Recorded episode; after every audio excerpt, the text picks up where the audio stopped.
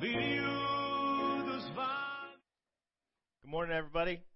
Welcome to Rick Bonfim Ministries morning Bible study. As you can see behind me, I'm in uh, Havana, hanging out. This is just a this is a fun background to remind you that in October we have a trip to Cuba. If you want to um, help the Cuban people, feel welcome to send us a check, a little offering, maybe some cash to take down to visit our friends with to help the church there in Cuba. Um, they need it. They haven't seen us in a long time, and they have been cut off from the world for a little while. So, you know, if you if you happen to feel a heart for the people of Cuba, give us a call, uh, send us a letter, send us some money. We'll take it to them. Um, Let me pray before we get started here. Lord, I thank you for today and for every day, Lord. I, I thank you. I thank you for your word. Help us to um, rightly divide it and use it to your glory. In Jesus' name, amen. So uh, this morning, we're going to look at the book of James. We're actually continuing in the book of James, uh, chapter three. Uh, So we start in chapter three, verse one through five. Um, so I want you um, to know this one is kind of a hard word. Um, we're going to go through chapter three, but it's a hard word for people in the position that we stand in. Um, really for anyone who desires to be in leadership in the church, who um, feels a call in their life, this one's for you. Right? In chapter one, James kind of introduced the concept of controlling your tongue.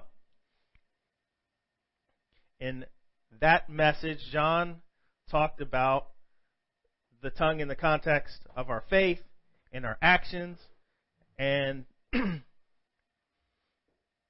those faith and actions being in line with each other.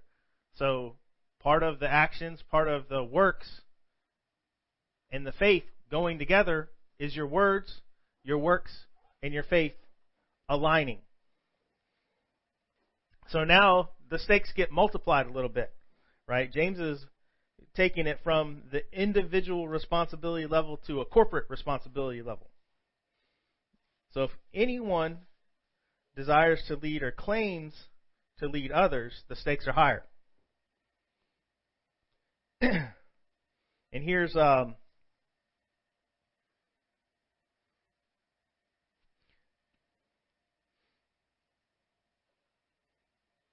Here's what James is going to show to us. We're going to start out reading this off, and he's going to show us through this chapter with multiple analogies why the stakes are so high. So let's read it. It says, "My brethren, let not many of you become teachers, knowing that we shall receive a stricter judgment. For we all stumble in many things. If anyone does not stumble in word, he is a perfect man, able also to bridle the whole body. Indeed, we put bits in horses' mouths that they may obey us, and we turn their whole body. Look also at ships. Although they are large and are driven by fierce winds, they are turned by a very small rudder, wherever the pilot desires. Even so, the tongue is a little member and boasts great things." So, to start out, to give you an idea, remember we have to we have to keep in mind who James is, right? James is an apostle and a leader of the of the Christians in Jerusalem. Right? They had a whole council, and James is the leader of it. He includes himself, and he personally includes himself in the conversation. He doesn't say, if you do this, you this, you're going to mess up, you all mess up, you this, you that. No, he says we. So he's including himself in, I've probably messed up a couple times, and I, I'm taking this teaching of my own very seriously. Remember, he talked about Our faith without working it out is dead. So he says, we as teachers are going to be judged more strictly. Now, I think it's important to kind of get an idea here. Um, and, and as I read this, I wanted to point, I wanted to point something out that comes out of, out of Paul. Remember, we've talked a couple of times about how Martin Luther didn't think James and, and Paul were on the same page, right? But they really are.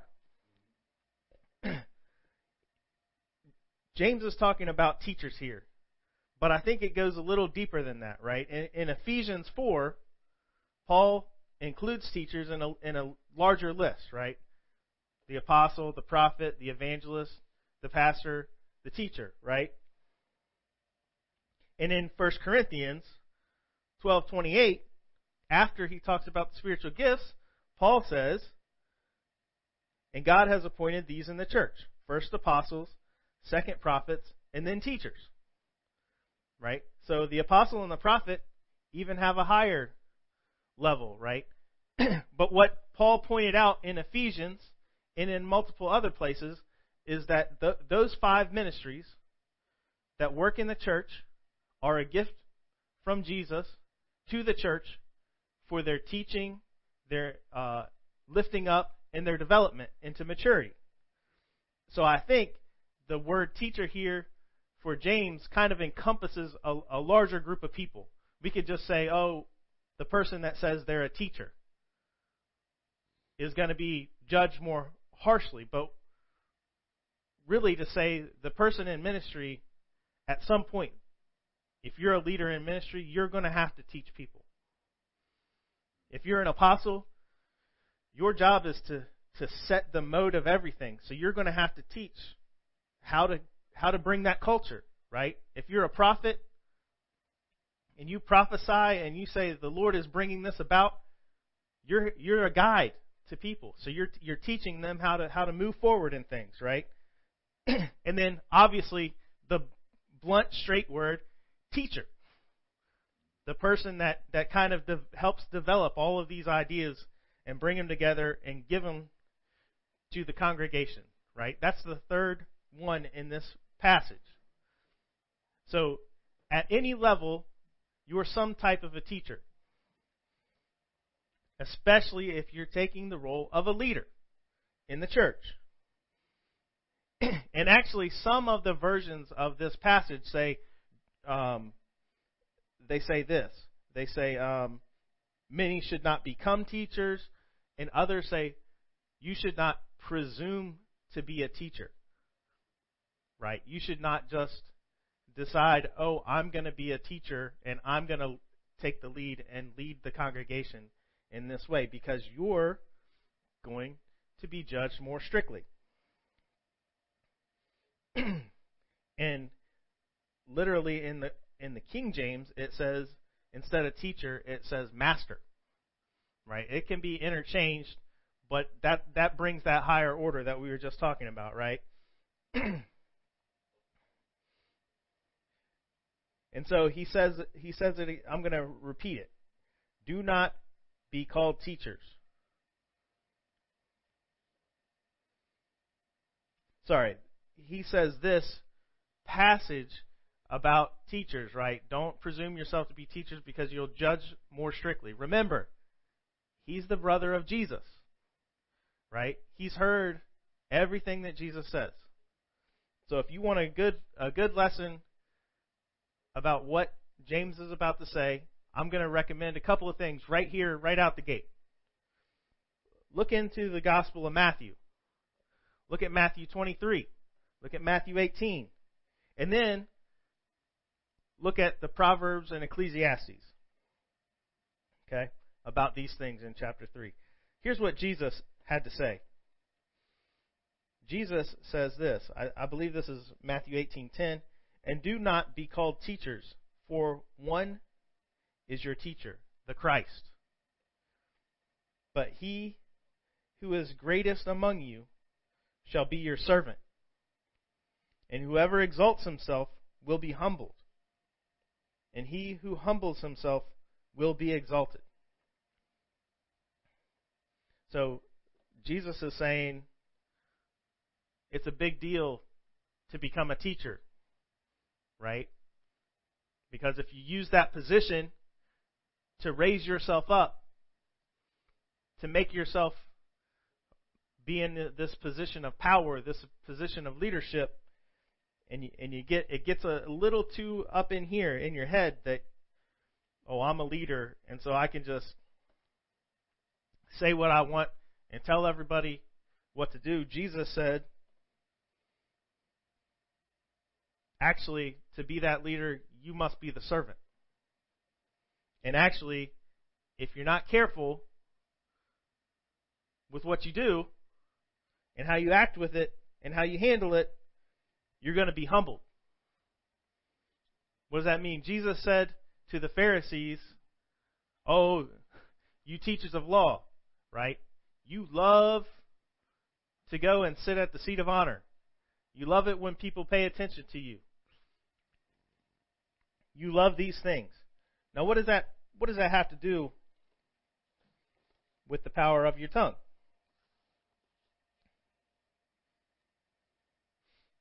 Right? Going back.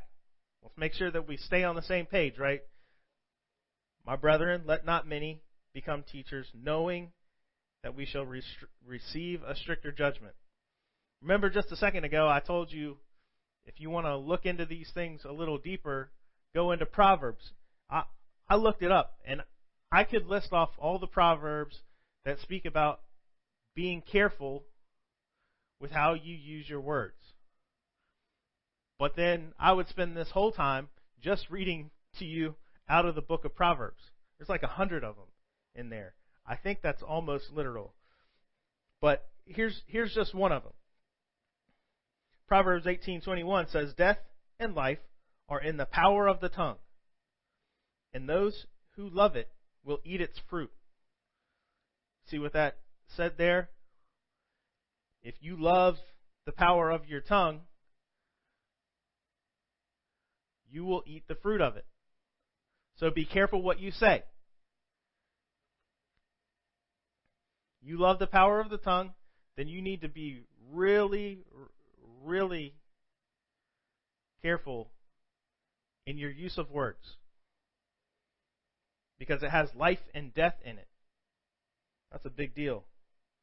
You can take people so far down a bad road that it's their life that's in your hands as you speak. Or so far down a good road that their life is in your hands as you speak. And guess what?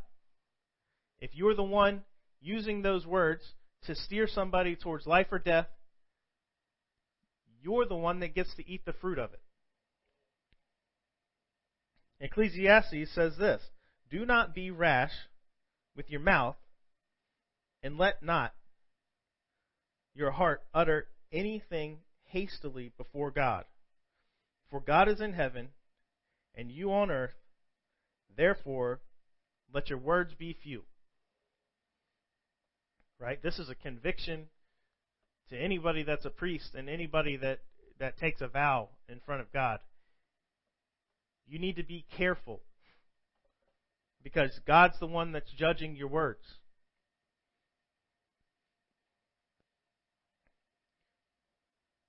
He's in heaven. You're on earth. Be sure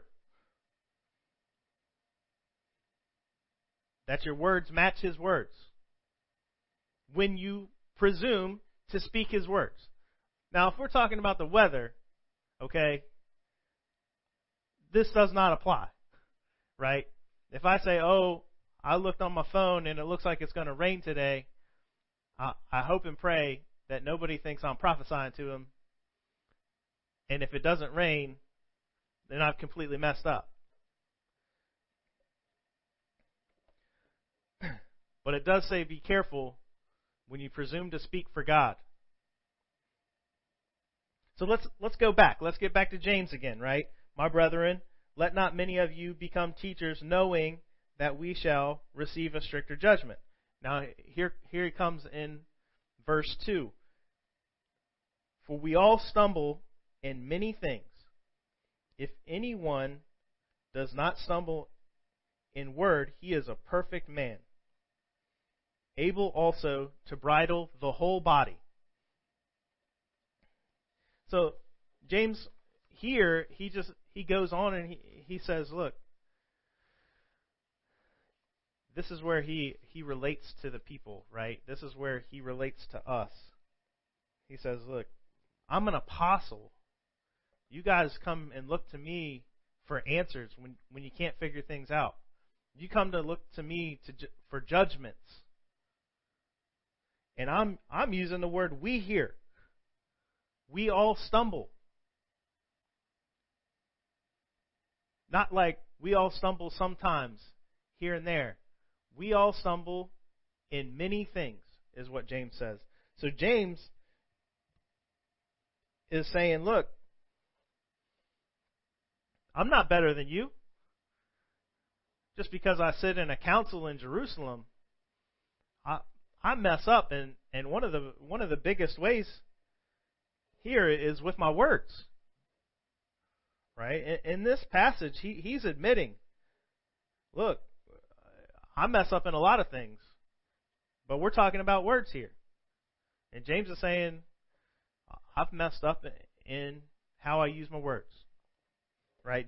James happened to be, if you read Acts and you look at when Paul came to speak to the council in Jerusalem about bringing Gentiles into the community of believers, and he had an argument with the guys they called Judaizers. Those are people that are holding a high standard for the Gentiles. James was on, on that side, the Judaizer side, when it, when the whole thing started.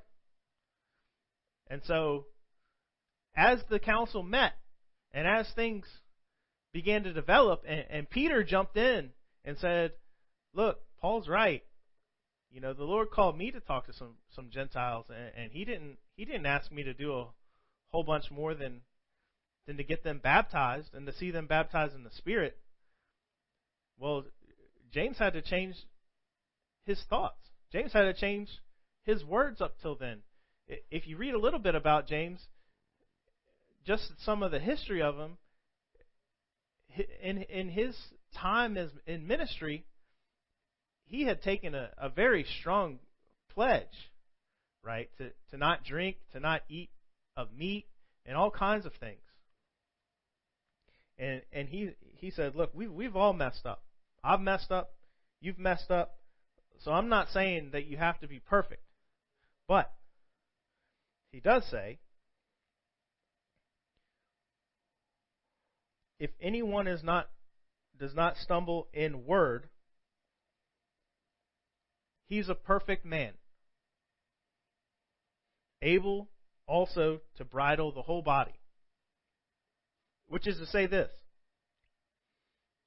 The one thing that you're most likely to mess up in, the one thing that you're most likely to make a mistake is your words. Excuse me. You're most likely, as a leader, to have a problem with what you say. And, and James says,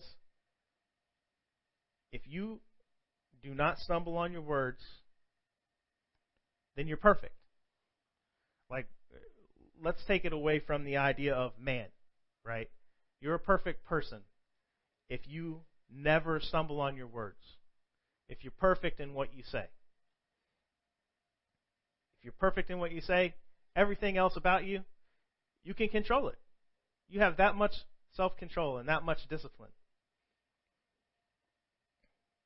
You can bridle the whole body. Now that's important, right? That's real important. Because if, if he's saying if you can control your speech,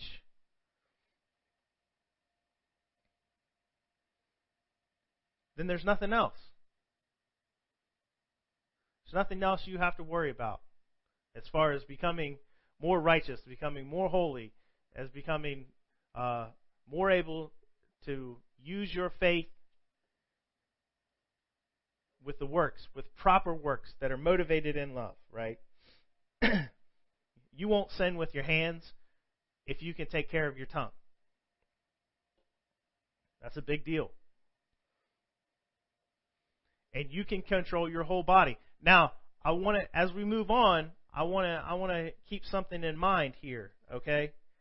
That as we move on, he starts talking about horses and ships and fires and all kinds of other analogies in this part. This is where I believe James moves towards the idea of the church. Okay? Now, many translations say you can bridle your whole body. But this translation that I have here says the whole body. Remember that body of Christ situation that Paul talked about? And here's here's how it goes, right?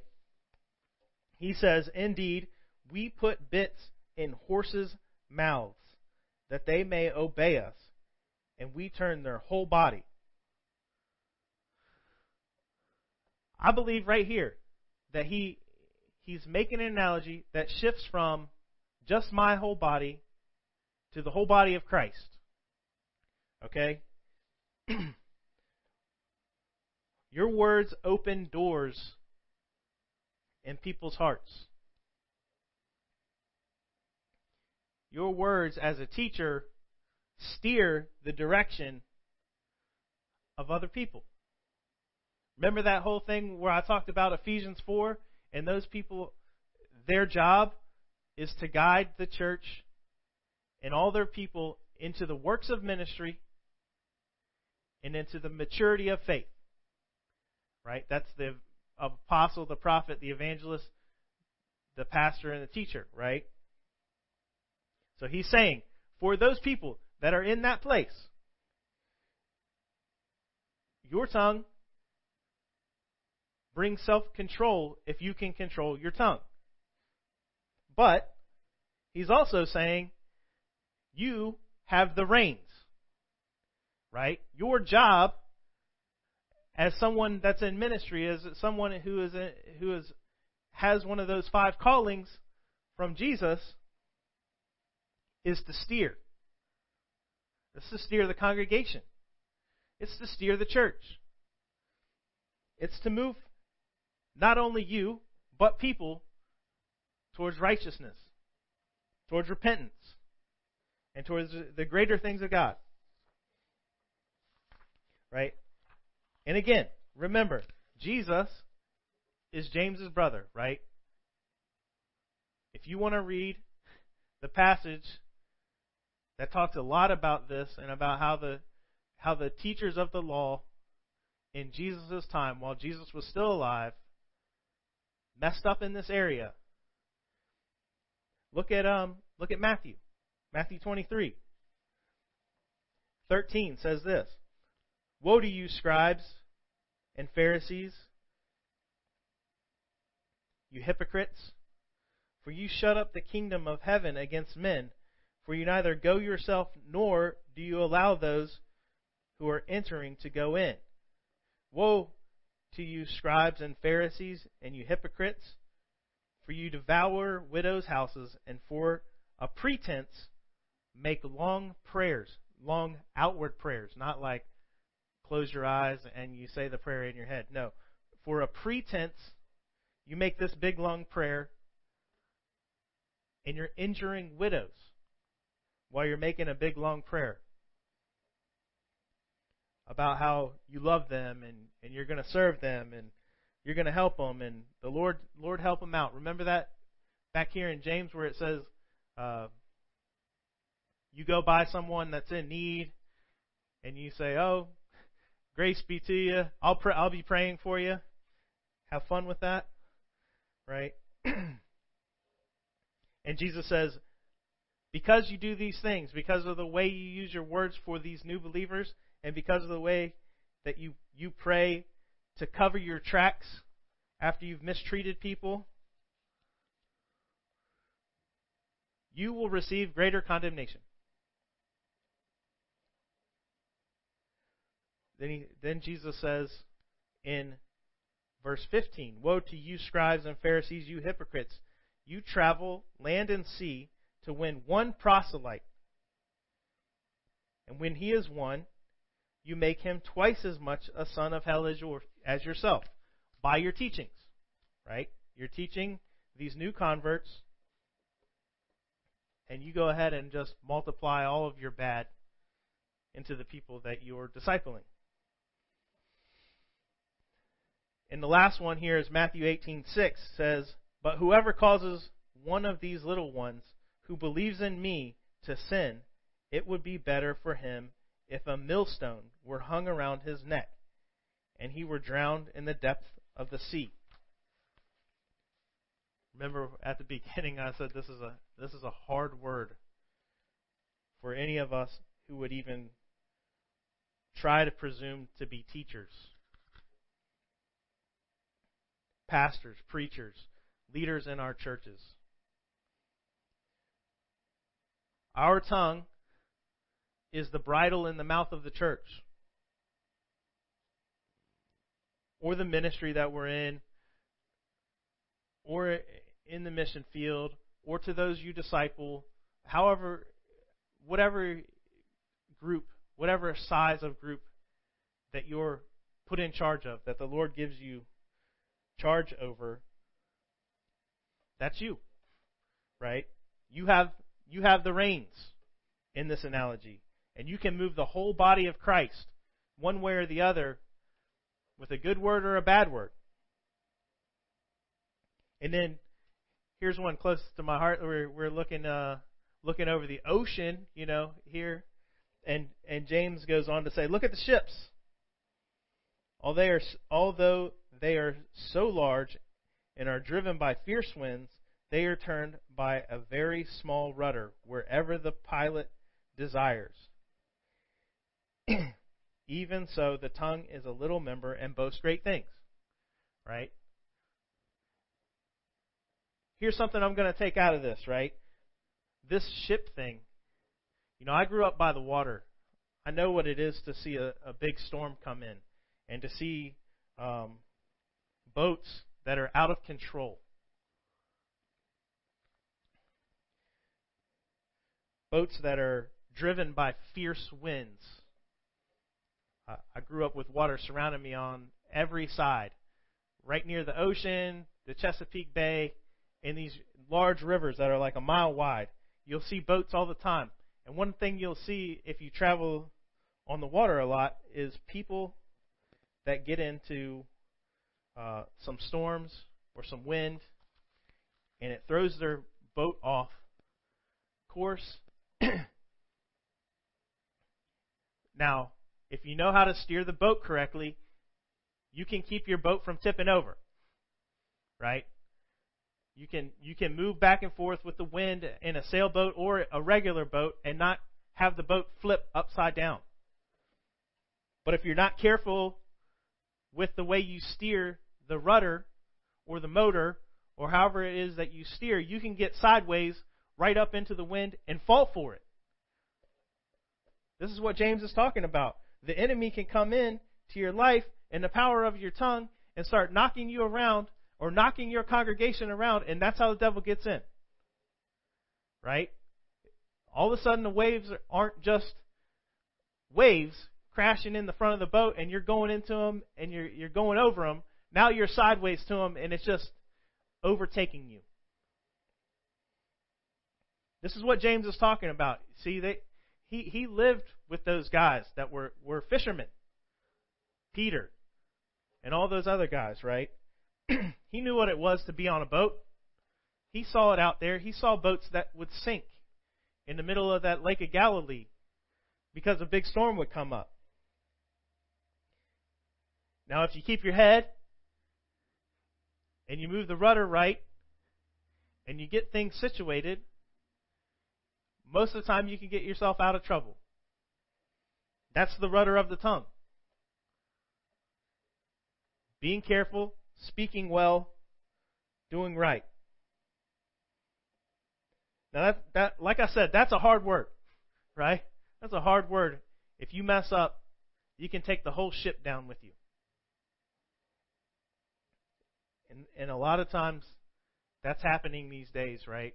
There are pastors in places, especially um, in our U M C right now,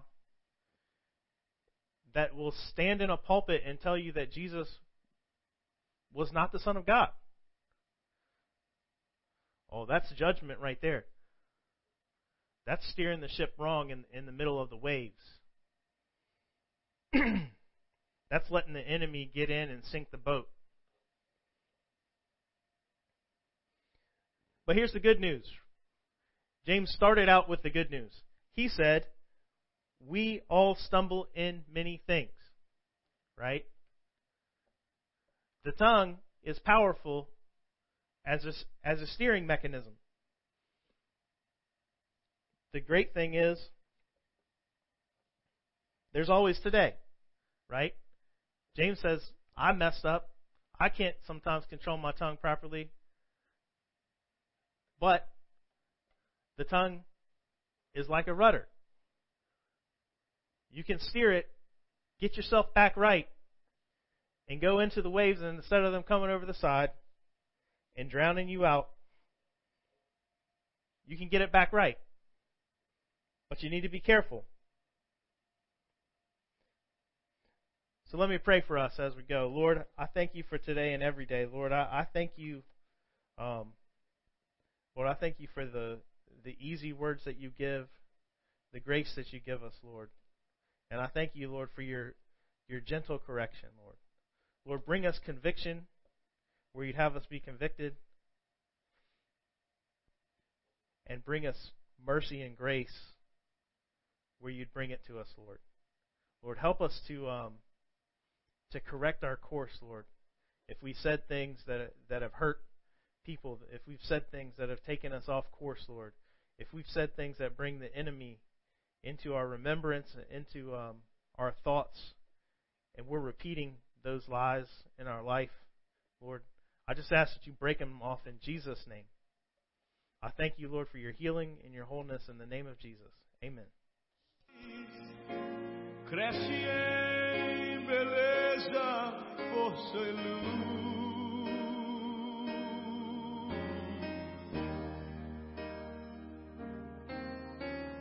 Rosa de Sarol, queima a impureza do meu ser.